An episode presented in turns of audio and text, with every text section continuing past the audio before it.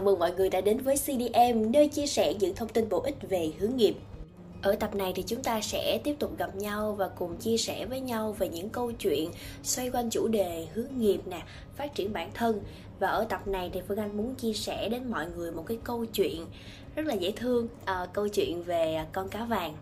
bình thường á, khi mà nhắc về con cá vàng á, thì thông thường chúng ta sẽ hay có một cái suy nghĩ là ờ uh, cá vàng là chắc sẽ chỉ những cái người mà hay kiểu ờ, đảng trí nè hoặc là uh, những cái người nào mà rất là thiếu sự tập trung. Tại vì mọi người vẫn thường hay tin rằng á cá vàng có cái trí nhớ nó rất là ngắn cực kỳ ngắn thôi. Đôi khi chỉ cần có vài giây thôi là chúng có thể quên hết tất cả mọi thứ. Nhưng mà đó có phải là sự thật hay không? Ngày hôm nay phương anh sẽ chia sẻ mọi người một cái câu chuyện thú vị về con cá vàng này nha theo một cái nghiên cứu từ ờ, một trường đại học ở úc thì cái trí nhớ của con cá vàng nó có thể kéo dài lên đến nhiều tuần nè, thậm chí là nó còn có thể kéo dài cả năm.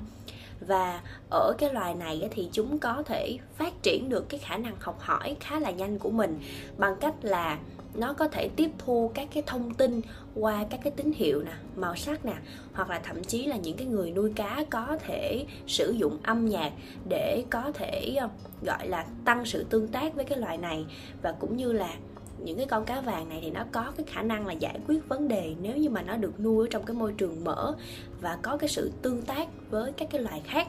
thì tại sao mình lại muốn chia sẻ cái câu chuyện con cá vàng này? Là bởi vì á, thông thường chúng ta hay có một cái suy nghĩ là khi mà người khác gắn cho mình một cái nhãn gì đó, một cái định kiến gì đó thì mình rất là dễ bị ám ảnh bởi cái định kiến đó. Và đôi khi nó khiến cho mình cảm thấy thiếu tự tin, nó khiến cho mình cảm thấy là mình không thể nào mà phát triển được với cái tâm lý lo sợ với cái tâm lý là mình nghĩ mình giống như người khác nói. Nhưng mà ở đây đối với cái con cá vàng này thì mọi người thấy không? Nó nó bất chấp tất cả những cái nhãn mà người khác gán cho nó. Tức là người ta vẫn nghĩ là nó uh, nó là cái kẻ uh, rất là đảng trí nè nó chỉ có trí nhớ ngắn hạn thôi nhưng mà thực tế mọi người thấy không? Nó có những cái khả năng rất là tuyệt vời. Nó có thể phát huy được cái khả năng phát triển của nó và nó học hỏi cũng khá là nhanh. Nhờ vào cái việc là uh, nó có thể uh, tiếp thu thông tin qua cái tín hiệu màu sắc vân vân. Thì ở đây mình muốn chia sẻ một điều là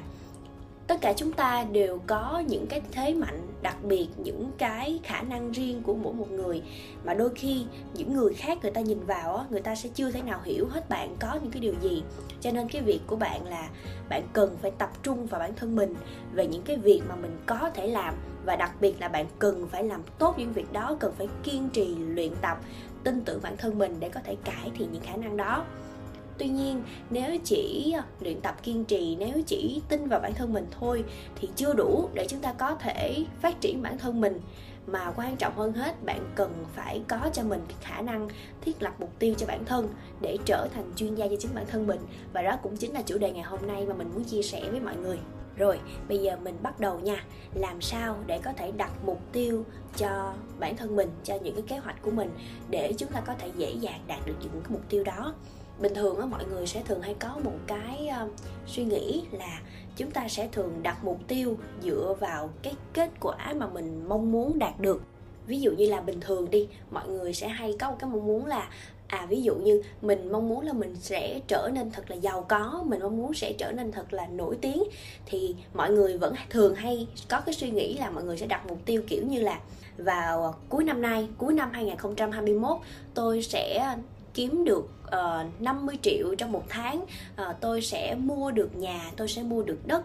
Nhưng mà thực ra nó có một cái điều là nếu như bạn chỉ đặt cái mục tiêu dựa vào cái kết quả thì cái tỷ lệ thành công và cái tỷ lệ bạn đạt được cái mục tiêu đó nó sẽ không có cao. Mà cái việc mà bạn đặt mục tiêu để giúp cho bạn dễ đạt được điều bạn mong muốn nhất đó chính là bạn phải thiết lập mục tiêu một cách chi tiết càng cụ thể càng tốt và phải chia nó ra từng giai đoạn cụ thể. Ở đây thì mình muốn giới thiệu đến mọi người một cái mô hình đặt mục tiêu đó chính là mô hình smart. Um, thì cái mô hình này nó ứng dụng cho rất là nhiều cái lĩnh vực trong học tập cũng có nè trong kinh doanh cũng có. Và ở đây trong cái việc đặt mục tiêu mình cũng có thể ứng dụng cái mô hình vào được. Thì cái chữ smart đây á, nó sẽ bao gồm các chữ cái là S M A R T tức là chữ S là biểu hiện cho cái sự cụ thể nè am là có thể đo lường được A là tính khả thi R là sự liên quan. Chữ T là time là có nghĩa là thời gian cái thời hạn đạt được mục tiêu đó. Rồi mình sẽ bắt đầu với chữ S nha là tính cụ thể. À, khi mà mọi người đặt mục tiêu á mọi người hãy nhớ là cái mục tiêu mà chúng ta đề ra nó phải càng chi tiết và càng cụ thể bao nhiêu thì chúng ta mới dễ dàng xác định được và nắm bắt được cái vấn đề cũng như là cái mức độ khả thi và mình cũng có thể dễ dàng mình đo lường được cái cơ hội thành công hay không, cái cơ hội mình có thể đạt được cái mục tiêu hay không. Thường thì à, mình xây dựng mục tiêu cá nhân á, mình chỉ tóm gọn theo cái kết quả mình mong muốn thôi, giống như hồi nãy mà phương anh chia sẻ cho nên là sẽ rất là khó để mình có thể đo lường được. Thay vì như vậy mọi người có thể cụ thể hóa bằng cách là mình sẽ chia nó ra từng giai đoạn. Ví dụ bạn muốn là cuối năm nay bạn sẽ đạt được bằng IELTS 7.0 thì bạn phải chia giai đoạn ra là nếu như vậy thì mình sẽ có cái lộ trình học như thế nào mỗi một tháng mình cần phải học cái gì mình sẽ luyện những kỹ năng gì. À, như vậy thì tính ra chia ra thì mỗi một ngày mình sẽ cần dành bao nhiêu thời gian cho việc học đó. Và từ đó thì mình cần phải bỏ thêm bao nhiêu thời gian nữa. Tức là bạn phải cần chia nhỏ ra từng giai đoạn rất rất là cụ thể. Ở mỗi giai đoạn bạn lại tiếp tục chia nhỏ nó ra. Và từ đó thì bạn sẽ dễ dàng đạt được mục tiêu đó cho mình hơn. Cái chữ tiếp theo là chữ M tức là cái mục tiêu của bạn có thể đo lường được. À, những cái mục tiêu này á, bạn phải nên nên chứ nên gắn liền với những cái con số cụ thể lấy ví dụ như hồi nãy đây là cái việc mà luyện thi IELTS 7.0 đi ha. Ví dụ nha thì à, bạn sẽ đặt cái mục tiêu cụ thể hơn. Nó có thể đo lường được là ví dụ như à tôi đặt mục tiêu là trong mỗi một tháng thì tôi phải có ít nhất là 10 bài viết uh, bài 10 bài luận. Thì như vậy nếu bạn chia ra thì tức là mỗi tuần bạn cần phải đạt tối thiểu là hai bài viết. Uhm, có tuần sẽ từ 3 bài viết tức là nó sẽ dao động từ khoảng 2 đến 3 bài viết cho mỗi tuần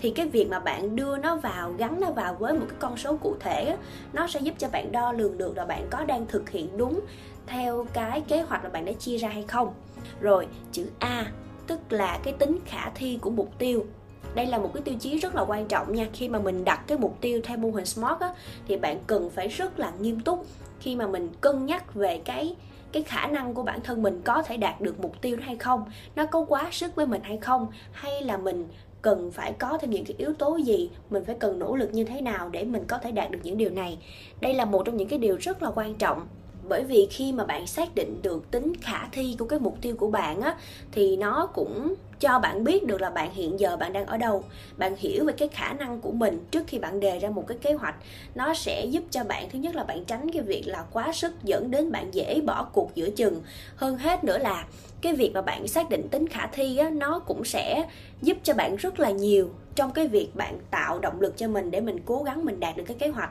Tại vì mình biết là tất cả những cái điều này nó nằm trong cái khả năng của mình và mình hoàn toàn có thể làm được điều đó. Cho nên trong quá trình thực hiện á, bạn sẽ có rất là nhiều cảm hứng có rất là nhiều động lực. Và chính vì vậy thì cái khả năng bạn đạt được mục tiêu nó cũng sẽ cao hơn rất là nhiều. Cái chữ thứ tư là chữ R. Chữ R ở đây có nghĩa là tính liên quan và phù hợp. Tức là khi mà bạn đưa nó vào hệ thống mục tiêu của mình á, bạn phải cân nhắc là nó có thực sự liên quan và phù hợp với mục tiêu chung của bạn hay không. À, nó có thực sự phù hợp với định hướng của bạn phát triển hay không. Phương Anh lấy ví dụ nha, hồi nãy mình có đề cập đến cái việc là mình sẽ luyện thi IELTS 7.0 đúng không? Thì cái mục tiêu này nó lại phù hợp với cái mục tiêu lớn của mình là uh, ví dụ như bạn muốn đi du học đi thì bạn cần phải có cái điều kiện là có bằng IELTS để bạn có thể đạt được cái mục tiêu lớn của bạn là đi du học từ cái việc đi du học nó sẽ bổ trợ cho cái việc là bạn sẽ phát triển cái công việc tương lai của bạn thì đó ý ở đây mình muốn nói là cái mục tiêu hiện giờ bạn đang đặt ra bạn phải cân nhắc là nó có thực sự phù hợp với cái định hướng phát triển chung của bạn hay không? Nó có đáp ứng được tất cả các cái vấn đề tất cả các cái mặt mà bạn cần phải thực hiện trong cái việc bạn thực hiện kế hoạch và định hướng tương lai cho mình hay không? Đó cũng là một cái vấn đề rất là quan trọng nha. Bởi vì khi mà bạn đã xác định được rồi á bạn sẽ uh, nếu như mà nó nằm trong cái mục tiêu lớn của mình nó liên quan đến mục tiêu lớn của bạn á thì nó sẽ đỡ phí sức cho bạn hơn. Tại vì khi mà bạn không xác định cái việc này á, đồng nghĩa nếu như mà cái mục tiêu bạn đang thực hiện nó đi lệch đi so với cái hướng mục tiêu chung của bạn, thì khi mà bạn nhận ra việc đó, bạn sẽ phải tốn rất là nhiều thời gian, công sức để có thể rẽ hướng nó lại cho đúng cái định hướng của mình. Chữ cuối cùng, chữ t chữ t là chỉ về thời gian, tức là bạn phải ờ, cân nhắc là bạn phải cần phải kỹ trong cái việc là các mục tiêu bạn đề ra sẽ được thực hiện trong cái thời gian bao nhiêu, trong cái thời hạn bao nhiêu, và bạn phải cam kết cái điều này. Tức là bạn cần phải đặt ra cho mình một cái deadline công việc để bản thân mình có động lực để hoàn thành công việc. Và chính cái điều này á ờ, nói một cách dễ hiểu là nó sẽ gây cho bạn một cái áp lực gì đó để thôi thúc bạn làm việc. Và nó thiết lập cho bạn một cái thời gian để tăng cái tính kỷ luật cho bạn, giúp bạn quản lý thời gian và cũng tạo cho công việc của bạn nó sẽ trở nên năng suất hơn rồi thì đó là mô hình smart mà mình muốn chia sẻ với mọi người để mọi người có thể uh, có cho mình một cái thông tin để chúng ta có thể tham khảo nè. Để trong quá trình đặt mục tiêu thì bạn có thể xây dựng thử cái mục tiêu của mình dựa theo cái mô hình này để bạn có thể đánh giá và đo lường được. Và thêm một cái lưu ý nhỏ nữa cho mọi người thôi đó là trong lúc mà mình xây dựng mục tiêu á bạn cũng phải cân nhắc đến những cái yếu tố về ngoại cảnh nha. Tức là những cái yếu tố nào có thể tác động và gây ảnh hưởng mình có thể gọi là ảnh hưởng tiêu cực đến cái mục tiêu của mình, đến cái việc mình đạt được mục tiêu, để bạn sẽ có một cái phương án dự phòng trong tất cả các tình huống. Từ đó thì sẽ có cho bạn một cái tâm thế chuẩn bị á, mình chuẩn bị một cái tâm thế như vậy thì mình sẽ, khi mà mình lỡ có rơi vào những cái trường hợp như vậy, những cái tình huống xấu như vậy thì mình cũng không có bị mất tinh thần nè, mình cũng đỡ mất thời gian hơn nữa. Và mình sẽ luôn luôn trong tư thế sẵn sàng để lúc nào thì bạn cũng có thể tự tin uh, trong một cái trạng thái tích cực hết sức có thể và đạt được mục tiêu mình mong muốn. Hy vọng rằng những cái thông tin vừa rồi sẽ giúp ích cho bạn và hẹn gặp lại bạn tại tập tiếp theo của CDM nha